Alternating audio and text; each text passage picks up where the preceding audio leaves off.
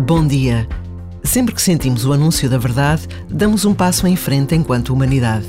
Porque verdade, aquela que se procura sem medos, sem preconceitos, sem segundas intenções, é decisiva em todas as relações pessoais ou institucionais.